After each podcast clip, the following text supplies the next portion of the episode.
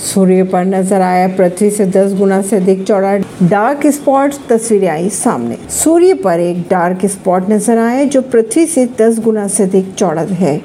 NASA के अनुसार A R double three five four नामक यह डार्क स्पॉट दो जुलाई से पृथ्वी से दिखना बंद हो जाएगा। सौर भौतिक वैज्ञानिकों के अनुसार, अगर डार्क स्पॉट का आकार बढ़ता रहेगा तो इससे बड़ी फ्लेयर्स निकलने की भी आशंका जताई जा रही है।